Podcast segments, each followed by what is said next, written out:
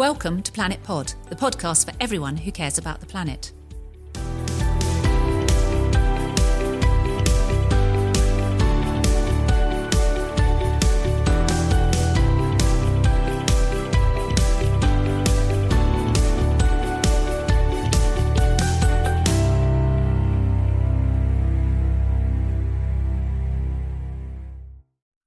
Listening to Planet Pod with me, Amanda Carpenter, and today we are talking fair trade and all things fair. And it's really, really exciting to have um, Tom Hunt with us, who is going to be heading up a series of special podcasts all around Chef's Manifesto. So, Tom, it's fabulous that you're here. Thanks so much. Um, and I'll get Tom to tell you a little bit about himself. And we're also joined by David Finley, who is supply chain manager at Fair Trade. David, welcome. Mm, thank you. So, Tom, tell us how you got involved initially in, in fair trade and tell us a little bit about your background because you've been in this whole sustainable food and the whole fair trade movement for a long time, haven't you? Yeah, I mean, I guess for me, fair trade is a brand that's been with me my whole life since I was a child. I was aware of it as a child, um, shopping in the supermarket and at health food shops too. And so when the opportunity came for me to help support them as an ambassador, I jumped, jumped at the chance really, which resulted recently in a trip to Kenya. And what does being an ambassador mean for fair trade? I mean, as a chef, obviously, you're not just a chef, are you? You're a food writer, and you know you have a regular column in a number of um, different outlets and magazines and journals and things. So you've got potentially quite a big market to influence, haven't you? So what does being an ambassador for fair trade mean in those terms? Are you able to, to, to change people's minds if they need changing? In simple terms, it just means that I'm there to support them um, through the work that I do. So recently, our trip to Kenya, in kind of as part of the trip to Kenya, I I took a lot of notes and have written several articles for the different magazines that I write for, um, and I'm also going to be doing a hot chocolate at their new speak well a speakeasy that's coming up for Fair Trade Fortnight. Oh, exciting! Special secret recipe? Uh, no, it's, well, it's what, what's in it. Um, so it's made with oat milk, Ivory Coast chocolate, and um, some vegan marshmallows, which are going to be flambéed on top as well. Yum! Right, I'll be oh, first. And some baobab as well. A little bit ba- of baobab. Baobab. Baobab powder. Yeah, Ooh, it's I kind don't- of African inspired. So That sounds fabulous. I think that the hot chocolate sounds amazing, Tom. What about people who might not be able to get to the actual speakeasy, who may be outside London or just not around during Fair Trade Fortnight? Can they get a copy of your recipe? Yeah, so go to the Fair Trade website and you'll find uh, my recipe and also details of where the speakeasy will be if you want to go and join in. Yeah, and presumably we'll, we'll list some suppliers too, some maybe very good quality chocolate cocoa suppliers, so people um, can practice at home. And we could probably have a whole Instagram going, couldn't we? Tom, we get them to send pictures of their, their version of your chocolate recipe. Delicious. So obviously, um, David, having ambassadors like Tom is really, really important. Um, but but people, you know, he was saying he'd grown up with fair trade. You've been around a long time. A lot of us probably think we understand and know what fair trade is, but it's possible that we don't. So, in a nutshell, just tell pod listeners what f- the fair trade movement's all about. Absolutely. So, fair trade is a simple way of securing a fair tr- a fair deal for the farmers who grow the food that we love and consume on a day to day basis. Globally, there's about 500 million smallholder farmers and workers who grow bananas, cocoa, coffee, tea, sugar, and so on that flows into our everyday diets. Fair Trade's working with around 2 million of those farmers to secure them a fair deal um, in the terms of trade that they receive, so the price they receive for their produce, and also ensuring that their farming practices reach internationally recognised standards, which means safe working conditions for farmers and their families. Okay, and there's absolutely no question about a, a, compromise on quality, is there? Because you know, perhaps when it first started out, people would think that I'm doing the right thing by buying, buying fair trade, but I mm. may not be doing the, the thing I want to do in terms of my palate or my taste. Mm. So, so there's no compromise on quality, and there's no issue that fair trade products are not as delicious, if not more delicious, than others. Absolutely not. No, indeed, there are four and a half thousand fair trade certified products available today in over 70 markets globally. So we're very confident that the quality of the products is as high as um, any other product that consumers would, would consume. And indeed, it's sometimes a misconception that fair trade is somehow involved in the production of those products. we're really there to ensure that the produce that goes into products is in line with our standards and that workers have been paid fairly. And it's for the companies who manufacture the chocolate bars and the coffee to, to make the delicious food and drink that we enjoy afterwards. Oh, okay. So you're very much at the beginning of that supply chain in terms of, of, of, raw materials coming into any manufacturing process. That's correct. So what we're doing is that we're ensuring that the farm groups who grow the coffee to start with, or the cocoa, or the sugar, are following recognised international best practice standards for good mm-hmm. farming, and then we're ensuring that they're receiving a fair price for the produce that they sell.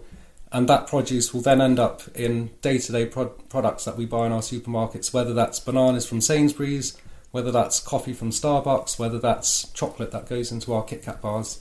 Mm, okay, so that's really important. Tom, you've actually got some really um, personal first hand experience of fair trade and growing in cooperatives, haven't you? Because recently you've been in Kenya looking at a, a fair trade cooperative. Can you tell us a little bit about what you did and where you went and what it was like? Yeah, so we were we all went to just west of the Rift Valley to visit, first of all, the Kabngetuny Coffee Cooperative, which in 2012 launched an amazing initiative called Growing Women in Coffee to help empower women uh, through the ownership of coffee bushes, which was basically brought to fruition with fair trade and was a very inspiring trip indeed. And we are going to be hearing a little bit about that later. Um, David, there isn't growing and the fair trade movement are really important because people are actually not just not getting a fair deal for their crops or their fair deal for their produce, they're very often not getting money into the families. So, is it right to say that some fair trade farmers would go hungry otherwise? Mm. I mean, I think this is one of the most shocking stats connected to our global food system that of the 500 million smallholder farmers who grow the food that we love and consume on a day to day basis, more than half will go hungry at least once a year. And I think we at Fair Trade see this as a huge injustice, but also something that we can do about through our everyday consumption choices to provide farmers with a fairer deal for their hard day's work. Yeah. And it's such a simple thing for us to do as consumers here, isn't it? I mean, just to pick up a fair trade product instead of a supermarket home brand. Absolutely. As I say, there are literally thousands of certified products available, and we're asking consumers to make a simple, everyday decision to switch your bananas to fair trade, your tea or your coffee. The impact it can make for, for thousands and millions of farmers globally is, is truly tremendous we're going to hear a little bit about some of the, um, you know, an excerpt from one of the interviews you did out there, which was fascinating, and actually hearing from a woman herself, I think the first woman ever to, to be part of the mm. project, um, and what it meant. Uh, my name's Adokas Cheptanui. Uh, we are at Kapkiai Multipurpose Cooperative Society. It's a society that's producing and pulping coffee. I'm also a woman coffee here at Kapkiai also the chair lady of the Women in Coffee project, which was started here at Kapkiai. And you were one of the first women to grow your own coffee or own your own bushes, is that right? Yeah, I'm the first woman. Amazing. Yeah. And how did this come about? Uh, it came about through uh, many experiences or challenges which we faced as we were women producing coffee. You found men were burdening us with the coffee activities, but in the end, when they received money, we had no benefit with the money. Because you had no ownership? Yeah. So that led to you beginning to, to, to own to, some of these bushes. And yeah, to they, start the group and form the Women in Coffee group, which would own their own coffee bushes and earn their own money. Amazing. Yeah. And did you ask your husband for the bushes, or did he come up with the idea to donate, or like to give them to you? It's us, the women, who gave up the idea of uh, sharing these coffee bushes. So we urged them or begged them to, to share the coffee bushes to us. Some agreed, some refused, but of current, most of them have agreed to share the coffee bushes to their wives. That's why the coffee men uh, number is rising tremendously. So yeah. there's been since you started, since you were the first woman to start growing your own coffee, there's been a huge change, and now men, are like really engaging with this idea and, and um, want to give the bushes to the women. Why do you think this change has happened over time? Ah, these changes happen because the these men sees uh, saw the benefits of giving their uh, the, the the men who gave the coffee bushes to their wives. Okay. They are prospering. Yeah. Their the, the, their burdens in their families have been uplifted. So you find they are encroaching by giving their wives. That's why I told you the number of uh, uh, women in coffee is rising Yeah. so fast. It sounds yeah, like a in the cooperative. sounds like a real success story. Uh-huh. How have your lives changed in that way? Um, you find with me specifically as a coffee woman farmer, I have a biogas plant. As women leaders, A biogas plant. yeah, What's a bio- biodigester. what is a biogas plant? It is a biodigester Okay. whereby uh, we collect manure and uh, put it in the in the biodigester. Later on, it emits uh, methane gas, which you use uh, in the cook, uh, the biogas cooking stoves. And where does the manure come from? from our local cows. Okay. Yeah, And that produces energy and gas, which you can then cook on. yeah. Amazing. And why? And why? also it produces the bioslurry, which is the manure. It's the byproduct of the biogas plant. okay. We use it to uh, uh, feed our coffees as fertilizer. It's a manure. It's an organic manure. Amazing. Yeah. How has that helped you here? It has helped to reduce smoke, health, health-wise. Okay. Women uh, no more uh, experience smoke in their kitchens. Because so their lungs are free from smoke and also cleanliness you find their utensils are very clean no more smoke or no more soot time for uh, fetching wood in the uh, uh, forests has been minimized because they use the methane gas in their uh, biodigesters to cook with the stoves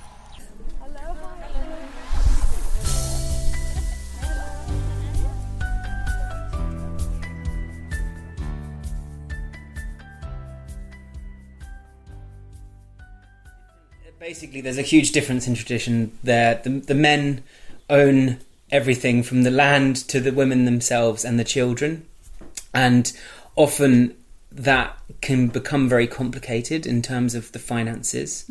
Um, there were some severe examples of uh, w- women and children not receiving food um, e- just after the the farm had been paid, or the farmer, the the, the husband or the, the father had been paid, and so I think this created uh, well, obviously it was kind of reaching a critical point where um, fair trade came in, and also through their own kind of local initiatives, they decided to kind of come up with this project called Growing Women in Coffee, which essentially gave the women ownership of the coffee bushes.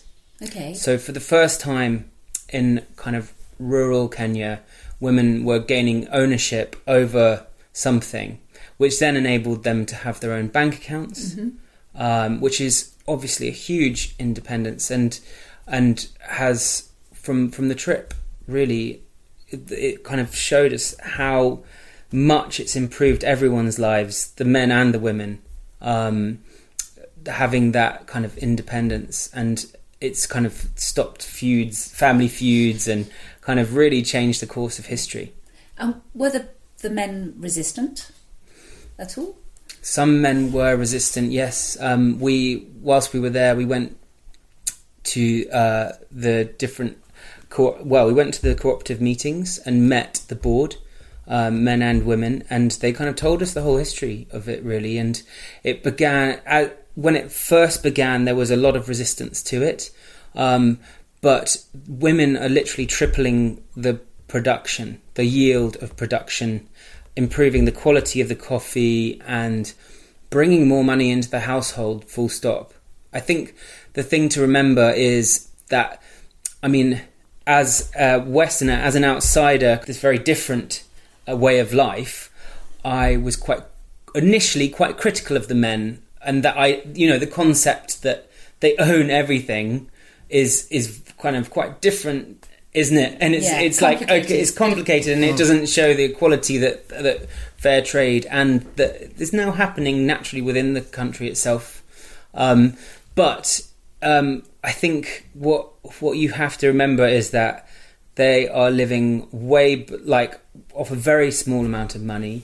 Um, Semi-subsistence, I guess. yeah, and and so actually, kind of the extra income that the women are now bringing into the family by improving the production of of the coffee yields from the same bushes, you know. So, Um, can we ask why the women were much better coffee growers than their husbands, had brothers and fathers had been? um, because they care they care for the the crop um, and because of this particularly because of this initiative so i think having ownership over the coffee bushes themselves rather than being told by the men they have to go and um, farm Yeah. uh, and then you know it's the, the, the so that yeah it's really impressive i mean Um, but, but we're talking about social structural change here, really, Mm. aren't we? We're not just talking about growing a raw ingredient Mm-hmm. for something that might end up in a, you know, in a in a Western coffee shop. This Mm. is to, fundamentally shifting the social dynamic of a community. Mm. How do fair trade manage that? Because that's quite delicate territory. Yeah, extremely delicate, and I think especially a theme, for example, women's economic empowerment is is probably the most delicate of all the areas that we work in. Uh, and to build on the points that Tom raised in the context of Kenya specifically, by law, if you want to sell coffee, you must be a member of a cooperative. But to be a member of a cooperative, you must own land. And as Tom referenced, the vast majority of landowners are men, so the vast majority of cooperative members are men. And this project has helped women to move into income earning positions by giving them bushes and then enabling them to join cooperatives and um, to sell independently. But as you reference, Amanda, this work is highly sensitive, and we work very much in partnership with the communities um, where uh, coffee farming or banana farming takes place, and we work especially through local staff who are themselves embedded in the cultures within which these farmers operate, who work sensitively to demonstrate the benefits to women and to the men also. And I think in the case of the Women in Coffee project, it was really the, the partnership between fair trade and men and women which led to this change. It was not the case that fair trade came in with a kind of Western centric worldview and just isolated the women for, in quotation marks, special treatments. We worked very carefully through highly skilled local staff to convince men and women together that this way of allocating resources would actually lead to benefits at the household level, which would bring better outcomes for children, better outcomes for women, but also better outcomes for men as well because the increased income that the household experiences through increased productivity that Tom referenced was, was really very much directly connected to this work.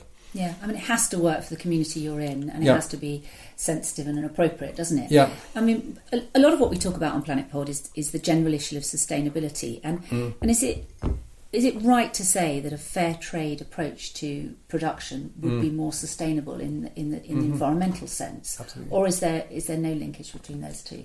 Yeah, so we really see our work along two main planes. One is around responsible production, and the second is around responsible trade.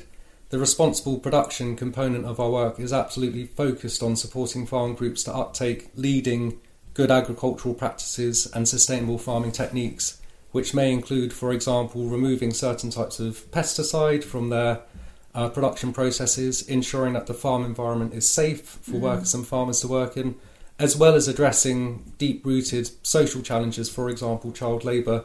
Now, all of these different uh, factors and criteria are built into the fair trade standards for commodities like coffee and cocoa and tea and so on. And the work which our local staff lead is really supporting farm groups to align with those standards of responsible production.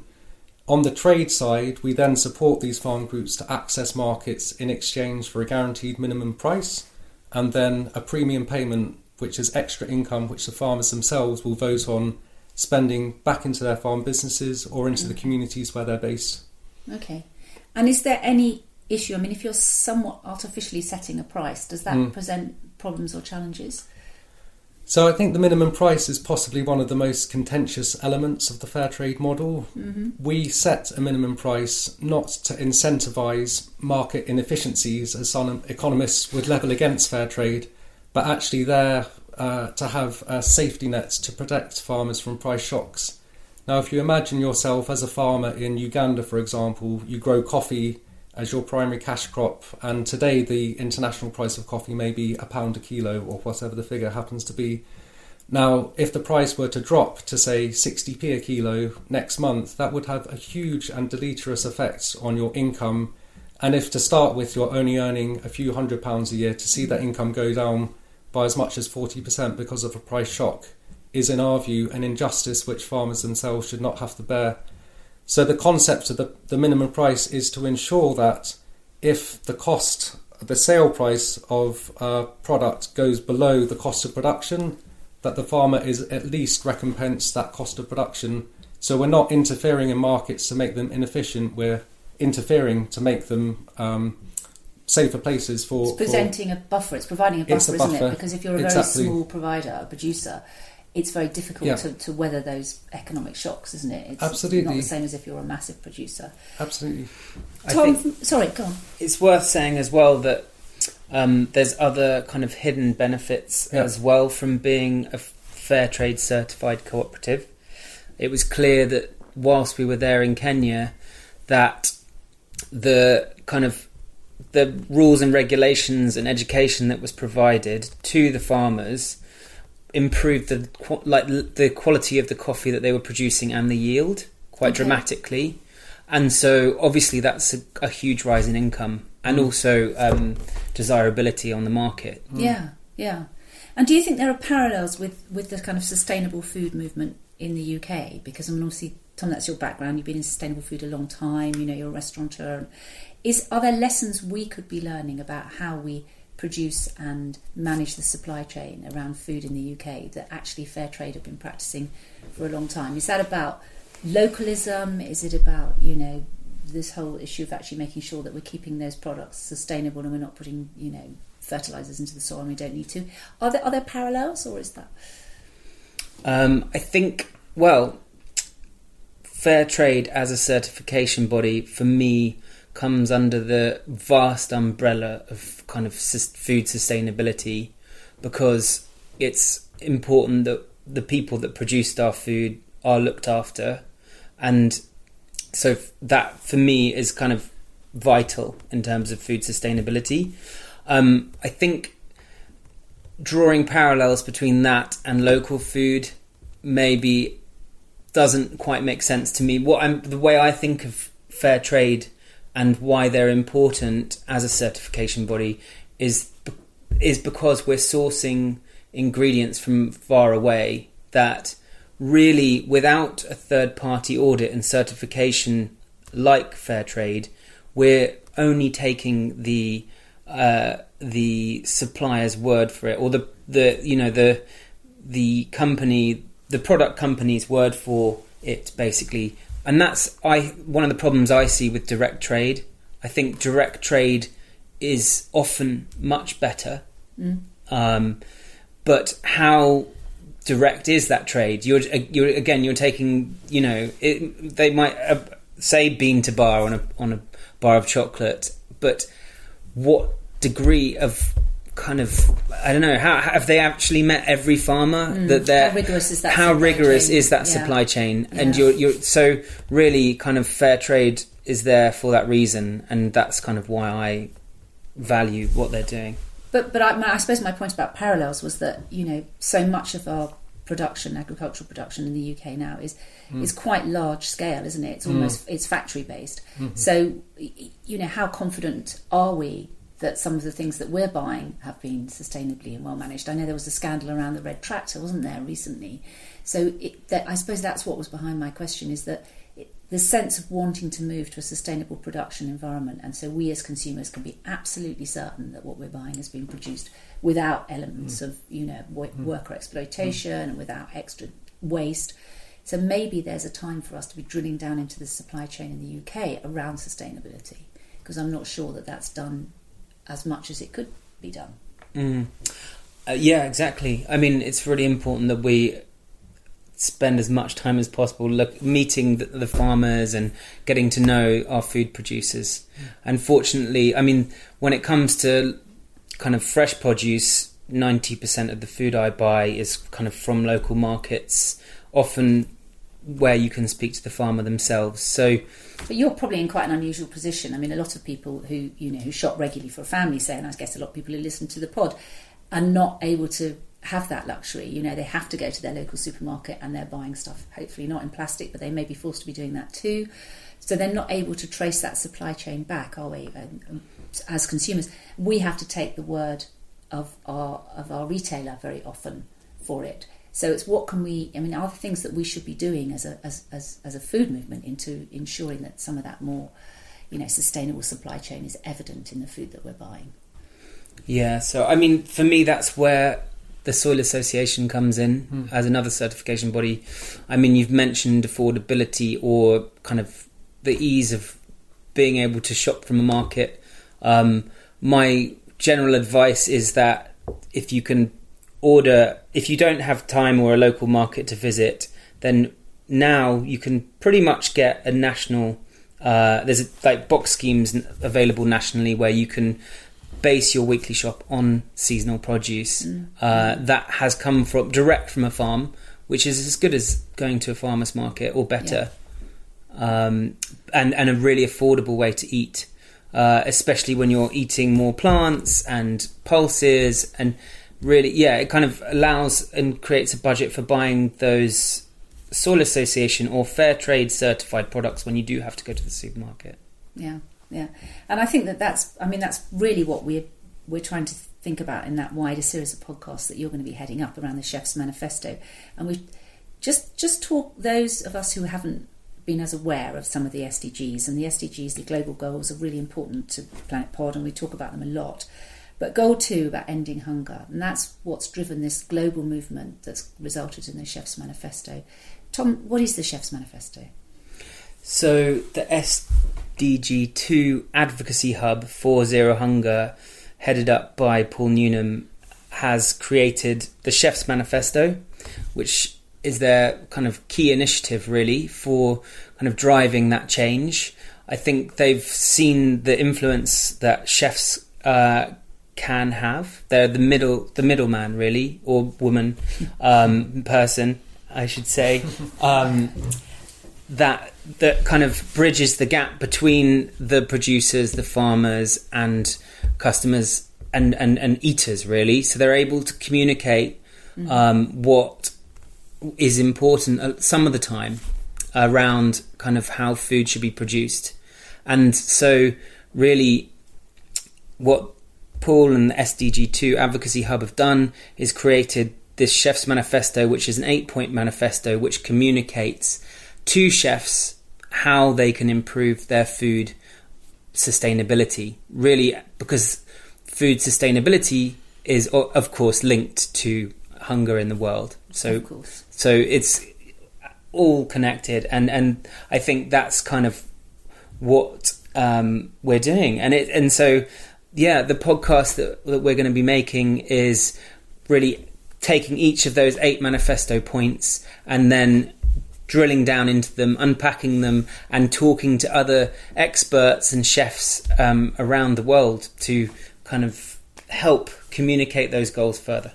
And we really want to influence public behaviour as a result of that, don't we? We want people to change and do things differently, and not just buy fair trade, but look at, as you've said, the sustainable sourcing of what they do. And I think cutting back on waste, and your point about, you know, shopping based on what you, you know, eating what you've bought and, and doing your shopping and planning and actually not having food waste, which is what happens when you get lured into the supermarket and buy too much. So that's a kind of really key element of, of, of behaviour change. Um, bef- before we kind of wind up, I just wanted to. I mean, we know that fair trade's about coffee and chocolate mm. and things, but there's a lot more to it. And as you're celebrating the 25th anniversary, mm. I, I, think, David, you were saying that there are other areas that you really want people to start thinking about that some of us might not have thought about that mm. are not really food related but are fair trade related. Absolutely. So, yeah, as we are in our 25th year, it's a good time to raise the profile of some new areas which fair trade is working in. We have more recently moved into working in um, cotton and textile supply chains, so it's now possible to buy fair trade clothing. And more recently, still, we've moved into mineral supply chains. In particular, we now have a range of fair trade gold bearing products, whether that's in jewellery or in um, technology products that we use. And it may surprise some of your listeners to know that there is gold in your iPhone, there's gold in a lot of tech products that we use on a day to day basis without realising it. And for us at Fairtrade, where the last 25 years have largely focused on cash crops and farming, and that will continue to be the staple of our work, looking forward to the next 25 years, we see there as being huge potential for working with miners and small mining communities who are recovering these precious materials which fold into our jewellery and tech products, perhaps without us realising it. Uh, and maybe just to pour some profile onto that sector, there are 40 million people involved in artisanal and small scale mining globally, recovering minerals like gold and stones, including gemstones and so on. That makes this ASM sector by workforce the second largest in the world after agriculture, but next to nobody's heard about it. Oh, no, but goodness. our, our positive message to consumers is that it's possible to responsibly source from these small scale mine sites and it's possible for these small scale mine sites to responsibly recover materials. So, in the same way that we've worked over the last 25 years to connect coffee lovers with responsibly produced and fairly traded coffee, really the next chapter for us will be doing the same thing uh, for the jewellery on our rings and around our necks and for the gold and other materials that flow into our tech products. really, really important. I mean, and important not just from from the fairness, equality point of view, but again from the sustainability Yeah. point of view. And that's one of those issues that you know that we all see and don't really know what to do about is disposal of things and buying things that, that have not been sourced in a in a planet polluting way. And I'm very proud of my gold ring that was fair trade certified, recently married. Recently married. Good for you, Tom. Is there um from you, is there any really lasting lessons from your trip? Because I know the Kenya trip was the second one you've done from Fair Trade. What would be, if you had to sum up some of the th- lessons that you've brought away that you want to share with people? Um, for me, it was just the positive impact that fair trade had had there, and how empowered everyone there was through kind of working together as a cooperative. Um, for me, the cooperative kind of business model is also really interesting, and one another way that people can help support the producers of their food. Mm. And one we use here too. I mean, it's not exclusively to Exactly, yeah. yeah, I mean, it's a growing movement here and, and started here many years ago, but it's a, a growing movement of, of food production and other forms of business, isn't it? You know, the idea that we're, we're sharing it together. I'm really excited about the series of podcasts that we're going to be producing around the Chef's Manifesto. And there's more to come from your trip because I think we're putting together a special where people can hear a few more excerpts of some of the interviews that you did. Um, but for now, it's um, our messages go out and buy fair trade isn't it, to everyone in Fair Trade Fortnight and beyond. Thank you both so much.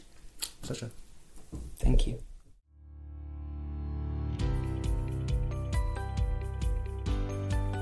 Thank you to my guests and thank you for listening.